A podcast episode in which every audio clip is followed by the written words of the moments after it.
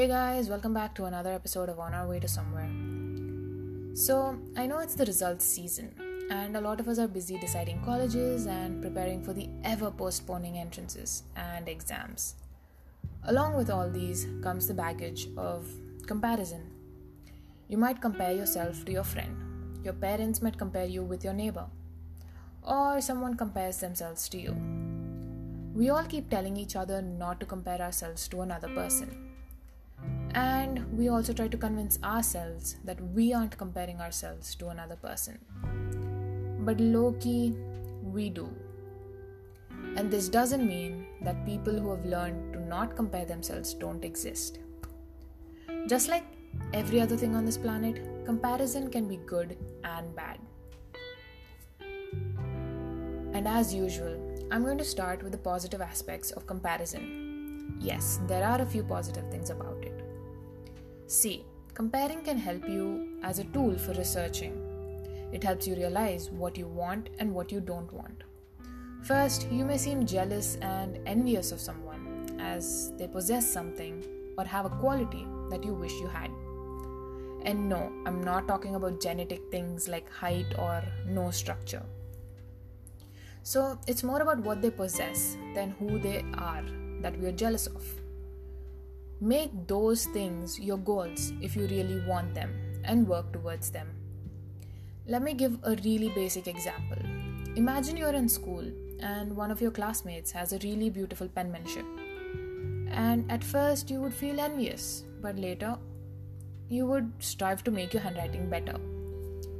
Comparing yourself with people in the field or aspects you want to grow in can help you see whether you want their lifestyle or abilities or not. Comparing yourself with your role models pushes you to learn from their mistakes. It sometimes can give you a head start as you do not commit much of the mistakes that they did on their way up. So, now let's get into the negatives. Well, comparing yourself with someone else means that you're letting them drive your behavior. As I said earlier, this can be constructive as it pushes you to improve, or it can take a negative turn and destroy your self esteem. You wouldn't want to come off as mean or hurtful just because you're jealous, right? Well, when you're comparing yourself with someone else, it's their achievements that we often look at. But we do not look at their failures and their hard work that pushed them to get there. Oftentimes, in our circles, if we find someone doing better than us, rather than focusing on our growth, we tend to focus our energy on bringing that other person down. You know, you should just celebrate that that person did well. So, this negativity not only is affecting your self esteem, but you might become someone with a negative vibe in your group. You cannot be everything on this planet, but you can just learn from your mistakes and your mentor's mistakes and work on yourself to be better than yesterday. See, you cannot be perfect in every aspect of life, you can just get better. So, we all are the products of our surroundings, and a lot of times it's instilled in us from our childhood about comparison and competition rather than collaboration. This segment is more useful to the parents and maybe teachers too. A lot of times, kids start to indulge in comparison and feel inferior because of the way conversations were held at home. They get used to seeing their parents either speak low of others or speak really high of others and degrade themselves. Eventually, the parents tend to compare the child directly or indirectly to others. Direct comparison is pretty visible. They just compare you with no second thought, and the words aren't even curated. As for the indirect comparison, let me give an example. Imagine you got the results for your SAT and you got some 1320. And your dad comes over to you and says, Oh, you know, my colleague's daughter got 1580 on her SAT. She is such a smart child. Here, it just seems like they're complimenting that child. And yes, it's good that she did really well. But when the statement is repeated time and again, the unsettling feeling instills into the child. Like, hey, 1320 is still in the 88 to 90th percentile.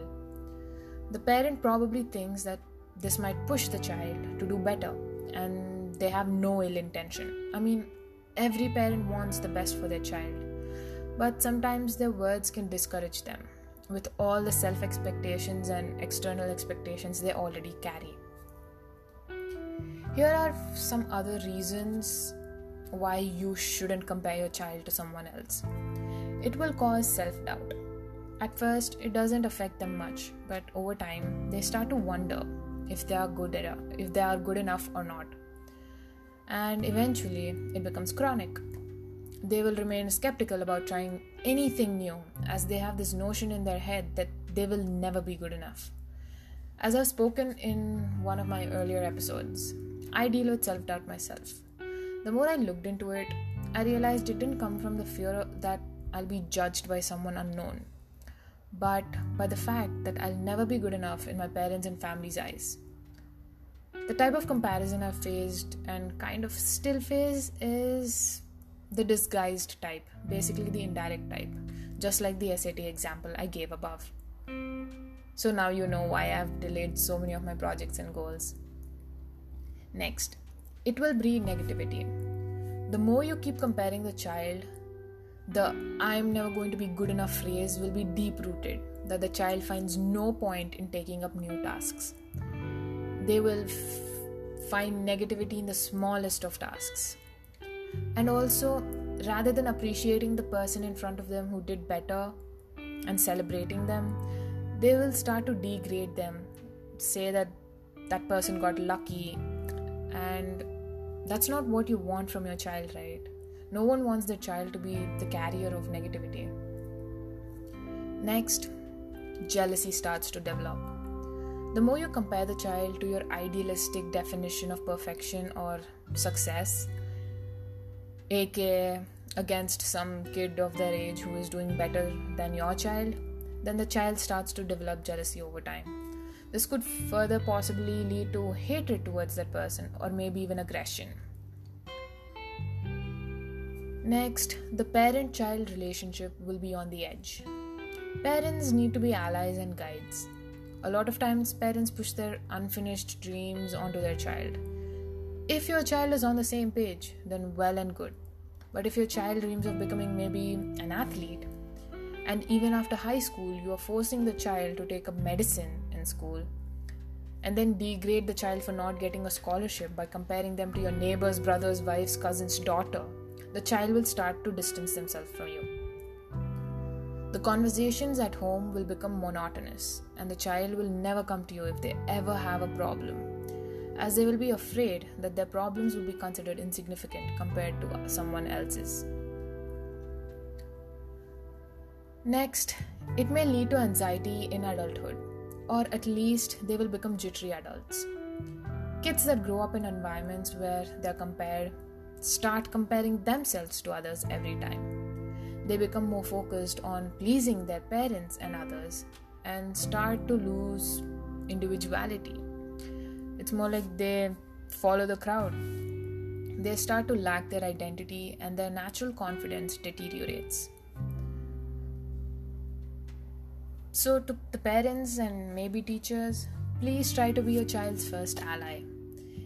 If they ever come with a problem, instead of taking an example of another child and telling how the kid never complains, listen to the child. Yes, I'm just an 18 year old, and no, I don't have any experience in par- parenting. But I've experienced a lot of comparisons while go- growing up. Teach the child how to better themselves every day better themselves in the field or craft that they dream of pursuing. If you're comparing your child to a med student while their heart is in astronomy, I swear the child will stop communicating. You might think this is aggression, but oftentimes it's the frustration of not being understood. Last but not the least, guys, if you are ever compared or happen to compare yourself to others, please try to make that as a fuel to do better. Even if you're compared to people who are unrelated to the field, to your field professionally. Try. Just try to be mindful. Listen. If you can learn, then learn or else leave it behind. Nothing is more important than your growth and sanity. And if you fall into the trap of comparing yourself, like on a genetic or personal level, like someone has clear skin or is taller or has a new house, then dude, here are a few suggestions. Jot down what you have achieved. Practice gratitude. Yes, waking up every day also is something to be grateful for. Use positive affirmations like I can do it or I'm worthy or I can achieve that. It's just a process, something like that. Focus so much on growing yourself that there is no time left to look at others. Last but not the least, take a break from social media. Most of the content online is the success reel or is plain sugar coated crap. People don't share their struggles. And some of it can also be Photoshop and even a well thought picture in IKEA. Well, in the end, you need to play your, play your own game, no matter how many times you are knocked down. Just learn and grow. So, that was it for this episode. I hope you all liked it. I hope you all have a wonderful weekend. See you guys next week.